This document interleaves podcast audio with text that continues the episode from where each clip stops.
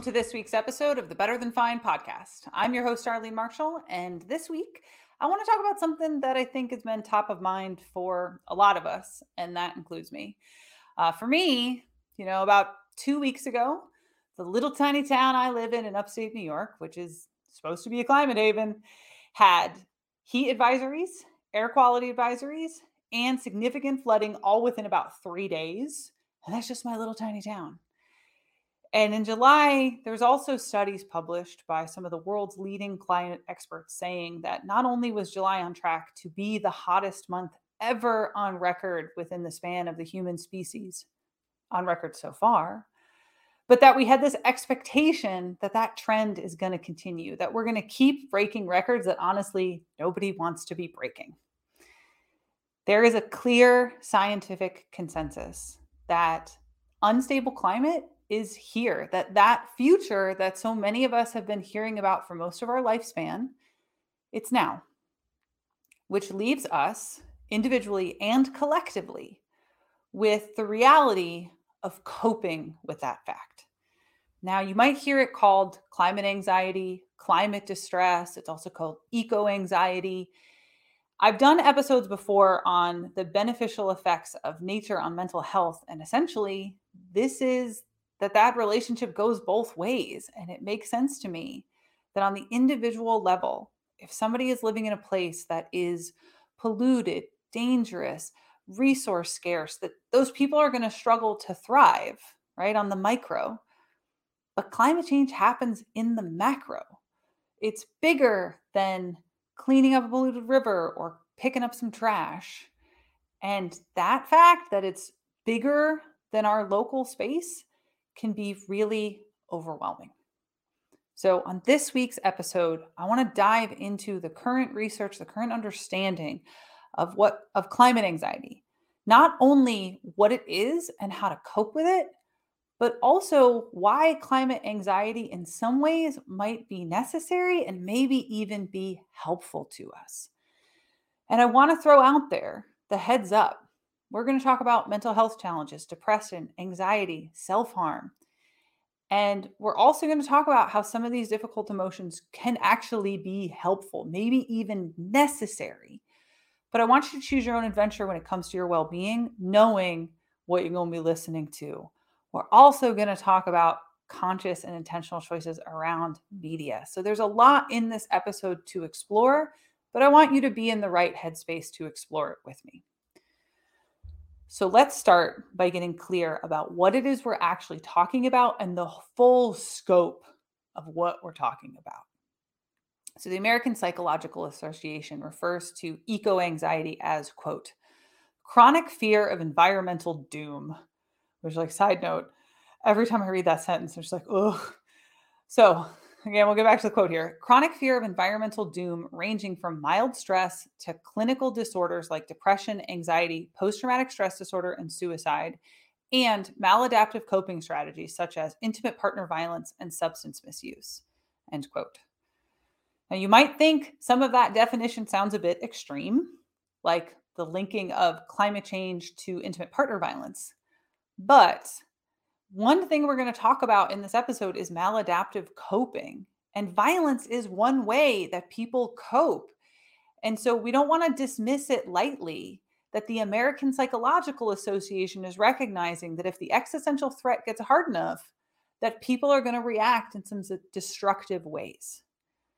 So let's continue to look at this definition. Let's really lay the groundwork, which is one of the first things that we're going to talk about when dealing with any kind of challenging emotion. But if we're talking about specifically in the climate context, we've got to be honest about what we're dealing with. So let's be honest about climate anxiety. The Handbook of Climate Psychology defines climate anxiety as, quote, a heightened emotional, mental, or somatic distress in response to dangerous changes in the climate system, end quote. So we've got this heightened emotion mental and then somatic distress refers to physical symptoms right that we might have such extreme intense reactions that we start to get physically unwell but they also suggest the handbook of, of climate psychology also suggests that paying heed to what is happening is healthier response than turning away in denial or disavow end quote So we got to face it if we're going to change it, right? We've got to accept what's happening, be honest with ourselves. And also, you don't want to stare into the sun so long that you burn your eyes. We've got to cope and build resilience so that we can do something about it. And I really want to highlight something about what this statement here that it's a healthier response than turning away in denial or disavow. This is going to come up as we move through this episode multiple times. That turning away, denying it, minimizing it is actually the unhealthy thing. Having a negative reaction to something intense and extreme isn't necessarily bad. So, they also say in the Handbook of Climate Psychology that climate anxiety can lead to panic attacks, loss of appetite, irritability, weakness, sleeplessness, right? All of these physical symptoms that we can associate with anxiety, right? We want to call a spade a spade.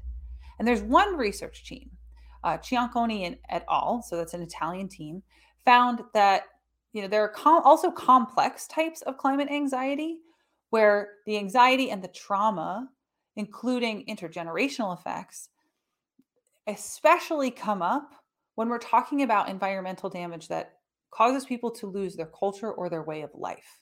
So it's not just individual, it's collective, it's existential, right? That's why it's bigger than like picking up trash on the side of the road. So, given all those factors, right, this quote from the uh, Climate Psychology Alliance, we need to pay heed to what is happening.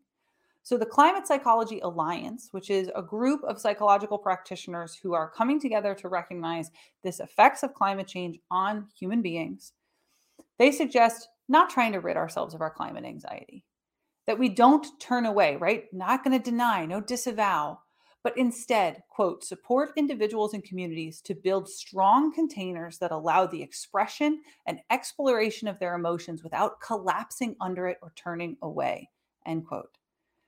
So essentially, what we're saying in this this first section where we're just trying to like let's recognize what we're dealing with his, here is that the conventional psychological wisdom these multiple institutions the American Psychological Association says climate anxiety is not mental illness it is an appropriate response the challenge is how we deal with it and that's what this episode is really about. So you're listening to the Better Than Fine podcast. I'm your host, Darlene Marshall, and today we are talking about how do we cope with climate anxiety?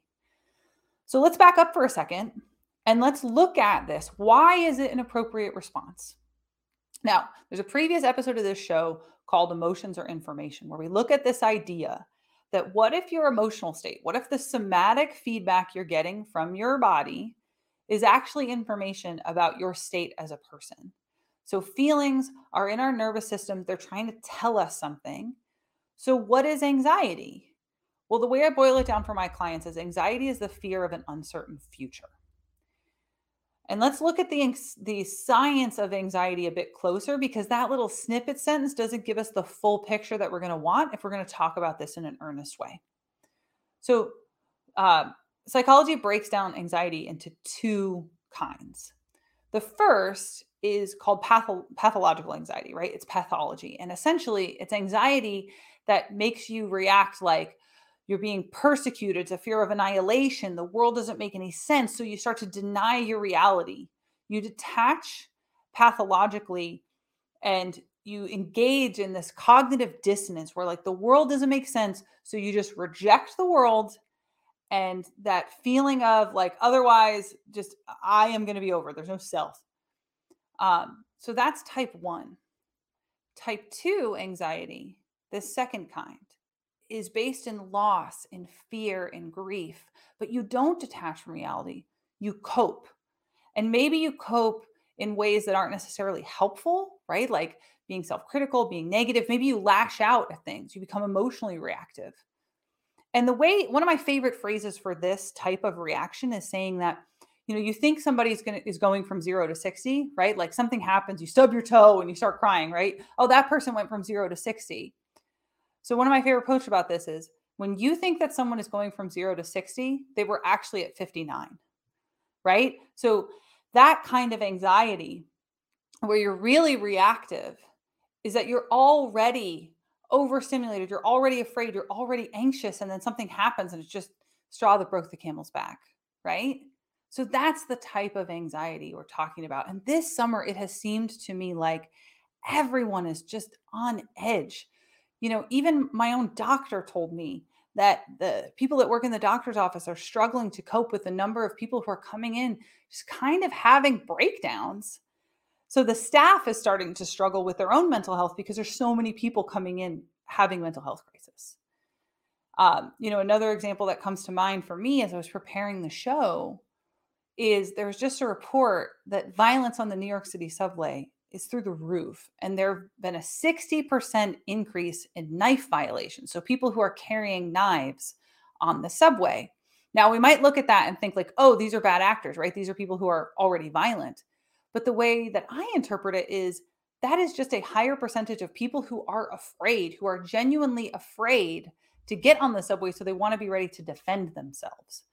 That is fear of uncertainty. That is anxiety. And so, mirroring that, right, recognizing that climate anxiety is going to start to take these shapes that general anxiety would. The Climate Psychology Alliance outlines two forms specifically to the ways that climate anxiety shows up. So the first is these apocalyptic fears, right? The pathology thing that I was just talking about. So this is the fears of death, of annihilation, that we're going to go extinct.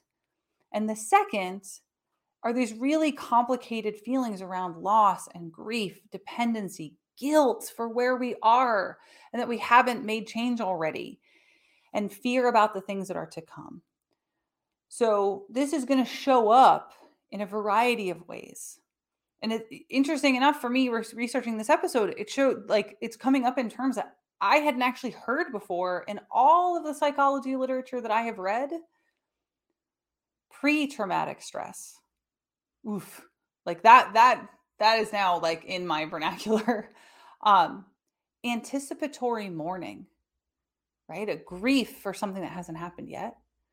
And then this this is a new one for me too. Solastalgia it's derived from the word nostalgia and it's a form of homesickness that we get for the environment having changed. So we're still in the environment but we're longing for the environment we used to have, for the climate we used to have, soul solastalgia. So the American, excuse me, the Climate Psychology Association frames out these two reactions. That the apocalyptic fears, okay, that hey, that's pathology. But these more complex feelings of loss and grief and fear and guilt and shame that we're so many of us are having now. And so you start to have these feelings, you start to have these emotions come up and obviously people are going to react in different ways. So the climate psychology alliance shares these these ideas of how people might react to these complex and intense emotions. So some people are going to have straight up denial right? We all know the people who say it's not man-made it's not real it's not happening.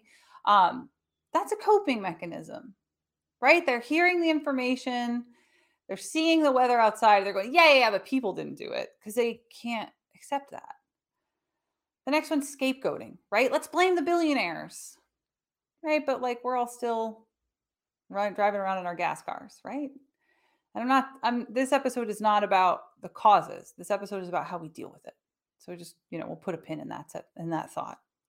So there's intellectualizing the problem. There's, I'm going to think about it instead of feeling my emotions. There's intentional environmental destruction. I know this has been a thing that I've experienced in my area that I live in where you're going to mock the people who are trying to make change. Uh, and a, a, very concrete example of this is something called rolling coal. Uh, if you've never heard of that, it's modifying one's like big gas guzzler truck, uh, modifying the exhaust so that when you really slam on the gas, it just dumps a bunch of black smoke. It's been made illegal in a couple of places because some people were actually arrested for assault. They were intentionally doing it um, to people to make them sick. And that's a reaction, right, to feeling uncomfortable with this information there's hopelessness. People feel like it's so big and nothing we're going to do is going to work. So why even try? And there's all different kinds of manic responses, right? There's people who go like full hedonism and they detach and cope. And then there's people who are like manic about driving their climate activism and kind of everything in, in between. And we're all going to have a mix, right? But these are some examples about ineffective coping but this episode is about effective coping. What might effective coping look like? If we take that emotions are information model, what's it trying to tell us? How can we use that information to be effective? Okay, so what might be the anxiety be trying to tell us? Maybe I'm stating the obvious here, but this is a big, scary problem. And to really amplify here, this message that I want to normalize, it's, I'm going to talk about it quite a bit. Climate anxiety isn't considered a mental health problem in and of itself. It's actually considered an appropriate response to major, overwhelming stressors. And in fact, it might even be a necessary response. Our challenging emotions are actually necess- a necessary adaptation. So, take fear for an example. When you're afraid, the only thing that you can focus on is the problem. And that's actually an advantage if there is a threat. So, if you know anything about fight or flight, right, your fight or flight response, um, the upregulation of your nervous system, it is an adaptive response.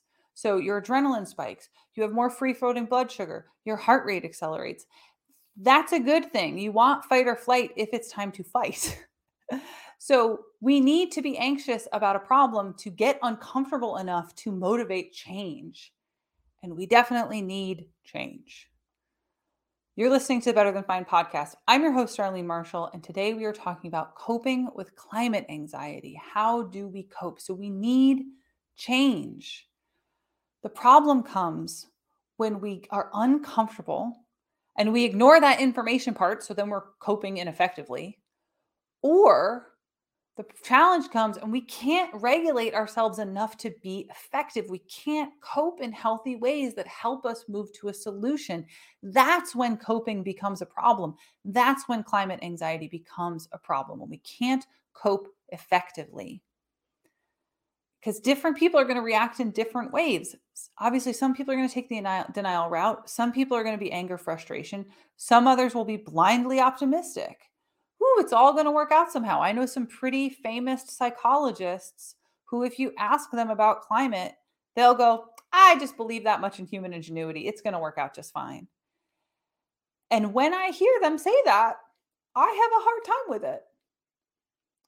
Because I think some of those reactions are not very helpful, right? Denial is not very helpful in the face of a very real problem. Anger, frustration, that can be helpful because it can be very motivating. And we all have coping strategies that we develop for dealing with being overwhelmed and uncomfortable. The trick is that we want those coping strategies to be effective in the right ways. We want to regulate stress so that we can find solutions, not necessarily cope by like detachment and numbing out and disregarding the problem. So, too much stress, we're stuck in panic. We get stuck in freeze, we dissociate, we deny reality. Too little stress, we're undermotivated. We don't actually work through what's wrong. And and that's a problem in my opinion. So we all have to go out in the world and keep living our lives. We can't just fold up like a card table. That's not actually going to help. So, what we need is ways to identify the problem, own it, process our emotions, and then look for solutions. That's the recipe for effective coping. So the first, yeah, feel your feelings. Denying the feelings is dissociating from it. It's dissociating from the feelings that something important is being threatened, that something important is going on. And essentially, in my opinion, that is gaslighting yourself. So you got to feel your feels. I think one of the most powerful things that you could do in that moment that you're like, yeah, I'm I'm having some anxiety about what's happening in the climate share those feelings.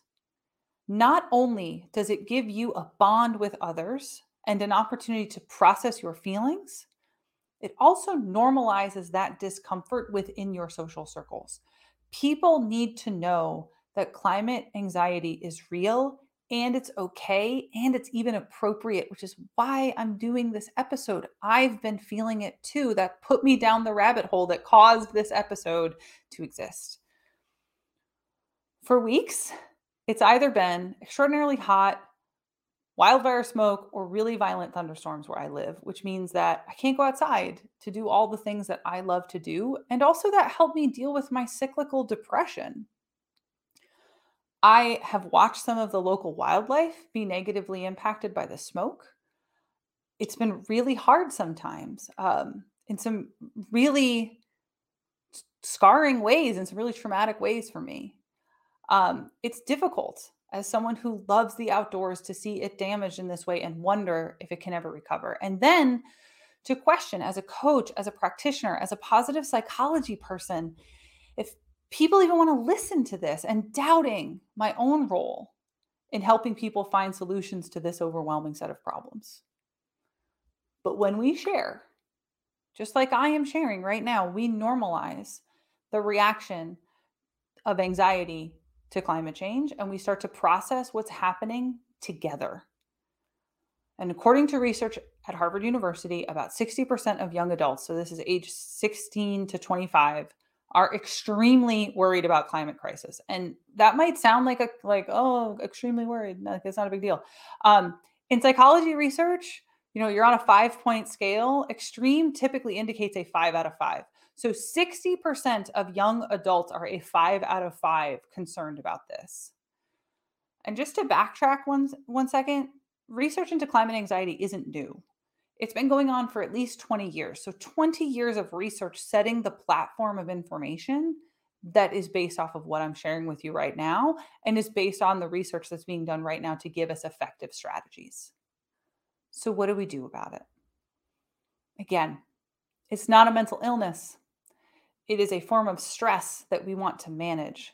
So once you have felt the intense feelings, you recognize, oh, I'm having climate anxiety, go off and share it with somebody, own it, process it together.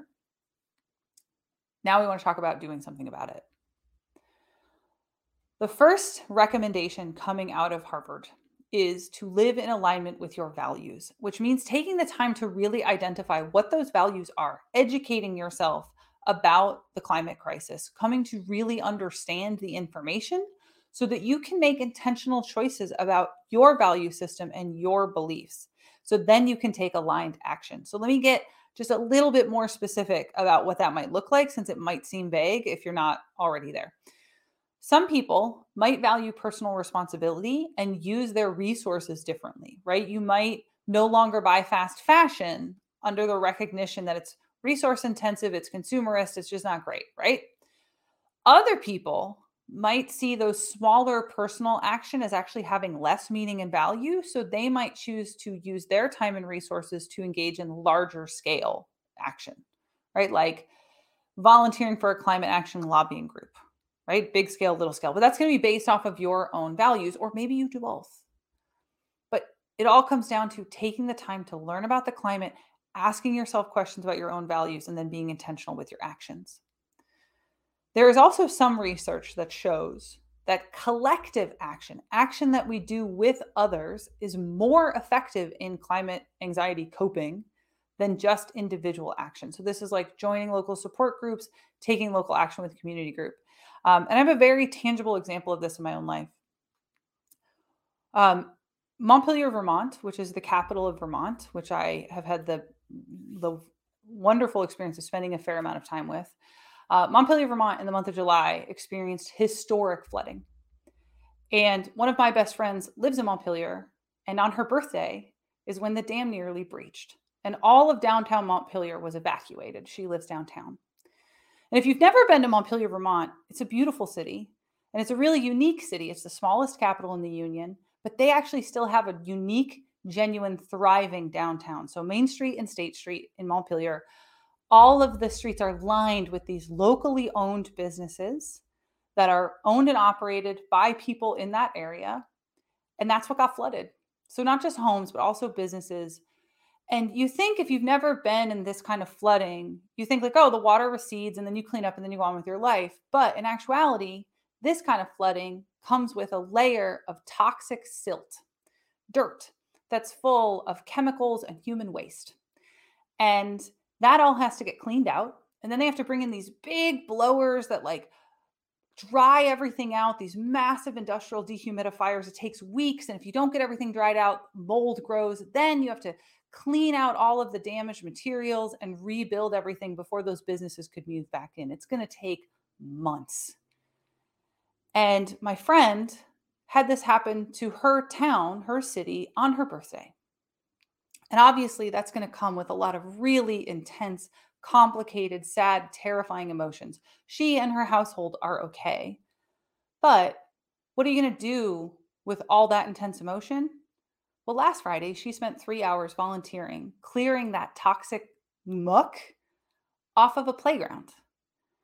And so, what they have to do is shovel all of this muck off and the top layer of soil, bring in fresh soil, and then grow grass on top of it before the kids can play there safely again. And that's what she chose to spend her time with collective action. And come to find out, working alongside of her was the Vermont Secretary of State. Her name is Sarah.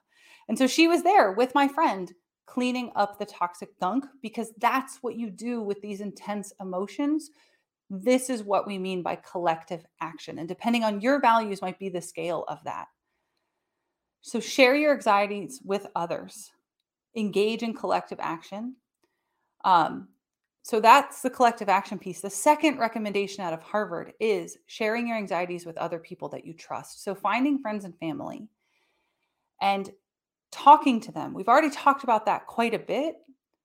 So, what I want to talk about now is actually flipping that the other way. So, what do you do when someone else shares their climate anxiety with you?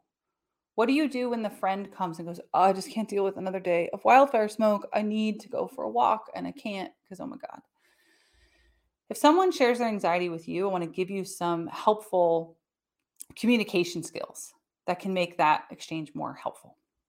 So, first, validate their concerns and their emotional responses. So, when my friend from Montpelier tells me about how hard it was, I'm going to say things like, Yeah, that sounds really overwhelming. And I'm so sorry you had to go through that. I'm so glad that you're okay. The second, help them come up with specific actions they can take. So, yeah, it sounds really overwhelming that you're feeling that way. What what might be helpful and helping them come up with their version of their uh, collective action supporting those actions, even if you have different values than them, you're going to support their actions because that's part of how we validate one another. They might draw different conclusions. But the fourth thing that you can do, share resources, share information, share ideas. Oh, you heard that? I heard this. Let's go look up some good information together. Okay, this is what I think I'm going to do. What do you think you're going to do? Right? So there's been a, a big conversation about effective recycling in my uh, one of my social circles because we've been sharing information about okay well is that actually work like that or should we do it like this? Um, pfa mitigation right? There's all kinds of ways that this is going to show up in our lives as we move through it together. You're listening to the better than fine podcast. I'm your host darlene marshall and we're talking about how do we effectively cope with climate anxiety as individuals and collectively and I know there's a lot of coaches and trainers and practitioners who listen to this show, which is partly why we want to recognize our clients are going to bring this up.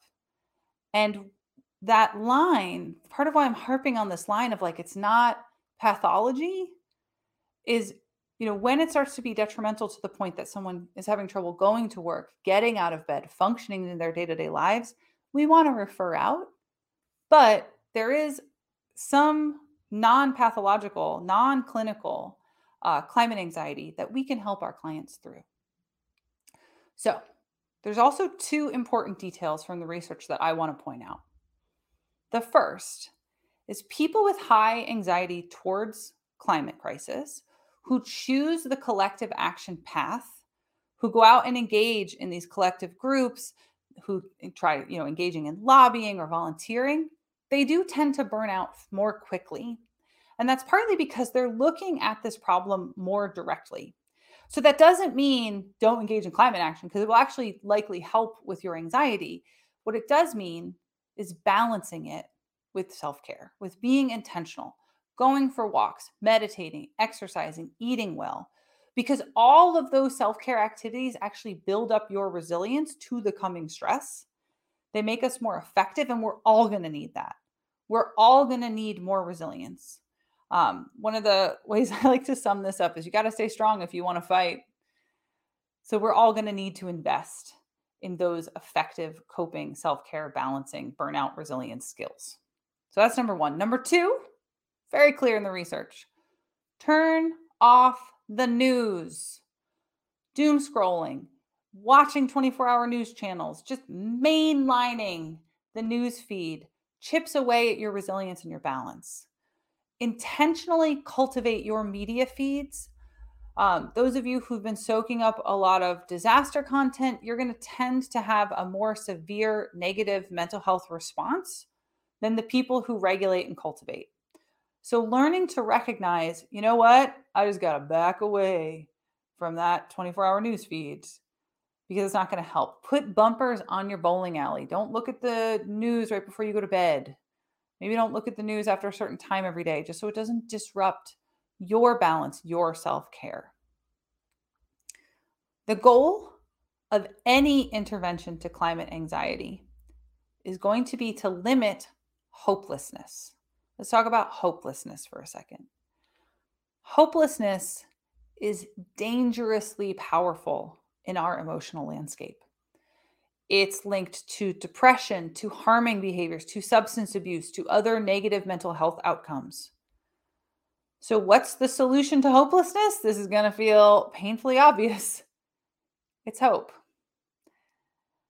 The challenge uh, is that people think of hope like an emotional state, but actually, Hopefulness is, like any other aspect of emotional intelligence, a skill that we can cultivate just like gratitude. Just like your gratitude practices, your appreciation, you can cultivate hope with intentionality to combat your negativity bias. So, once you've accepted your circumstances, you've felt your feelings, you've shared with them people, you're going to want to ask yourself what can I hope for now? And this is going to be based in those values that hopefully you've already worked on if you've been taking notes on this episode. Now, personally, I find my hope in Gen Z. The young adults that I know, they are so well informed about the climate. They're clever, they're pragmatic, they don't take anybody's garbage from nobody. Uh, I saw a video the other day on this young climate activist who was at some kind of forum with the White House press, press secretary. The White House press secretary is what I'm trying to say. Um, and this young woman stands up and interrupts the White House press secretary, and her voice is shaking, but she was going to be heard. And to me, having that hope in that next generation means that my job is to help them remain as resilient and support them as I could possibly do to take good care of themselves and their wellness and their well being. Right? I want to empower as many of those rising young adults with as much skill as possible to keep that resilience growing because I believe in them so much. So we take this method, this thing I'm describing right now, out of a process called regoaling.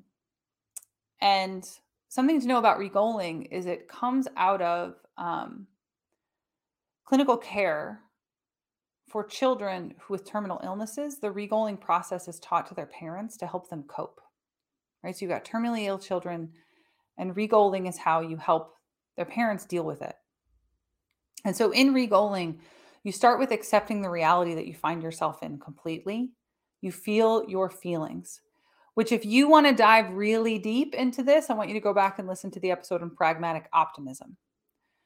Once you've accepted your reality, you have felt your feelings, you you look at your values, you look at what matters to you and you ask yourself, what can we hope for now? For you, your family, your community, your beliefs. And whatever that answer is, where you find hope in what matters in your beliefs, you act on it. You come up with tangible, specific actions that you can take. That is the benefit of uncomfortable emotions. They show us what we need to know so that we can do something about it. And then we got to live it, right? That's the choice that takes us away from dissonance and rejection. And then you'll know no matter what happens, you did the best you could with intentionality and alignment. So, what I hope you take away from this episode is keep learning, keep growing, keep connecting and do it together because we're going to need to do it together if we're going to turn this all around. No one person is going to solve this. So we've got to do it together. Whew, okay, that's a ride. Do you want to more effectively help people make sustainable change? Do you want people to help people be resilient, to build well being, to build the habits of wellness, to help them find balance and burnout resilience and self care? Well, if those are all things that you would like some information on, I strongly suggest that you take a look at NASM, the National Academy of Sports Medicine's Certified Wellness Coaching course. Uh, NASM is the producer of this show, and I was fortunate enough to be a subject matter expert contributing to Certified Wellness Coach. I'm very proud of the work we did. I think it's a very robust and well balanced and evidence based, right? We love science on this show uh, course. And listeners of this show get an additional $600 off with the code Marshall CWC. That's M A R S H A L L C W C for $600 at checkout. If you want to check out the course, go to nasm.org. You can click wellness at the top, and there's all kinds of resources on like what does a wellness coach do, resources about wellness coaching, um, tips and tools and tricks and things. So go ahead and check that out. nasm.org. Click on wellness at the top. The code is Marshall CWC at checkout. Uh, the other thing that you might be interested in, if you are interested in this and any of our episodes, is the More Better Substack, where you could go over to betterthanfine.substack.com and there you will find uh, additional practices, resources, workbooks, bonus episodes, all kinds of things. Today, I uploaded a bunch of lock screens for your phone with inspirational statements, things I've said on the show, things I say to clients, uh, to give you that little drip of the boost that you might need to keep going after listening to this episode. Um, so you can check that out. It's betterthanfine.substack.com. And of course, we would love to hear your feedback. So if you want to drop me an email, the in, my email address, you can reach me at info at darlene.coach. My Instagram is also darlene.coach. I'm out on threads and you can find me on LinkedIn. If you're a fan of the show, I hope you've already subscribed. Thank you to everyone who's been writing us reviews. It's one of the most effective ways we can game the algorithm. Of course, if it's affected you positively, I do hope that you'll go out and share the show. Tag me on your socials. Thank you. Take care of yourselves and be well.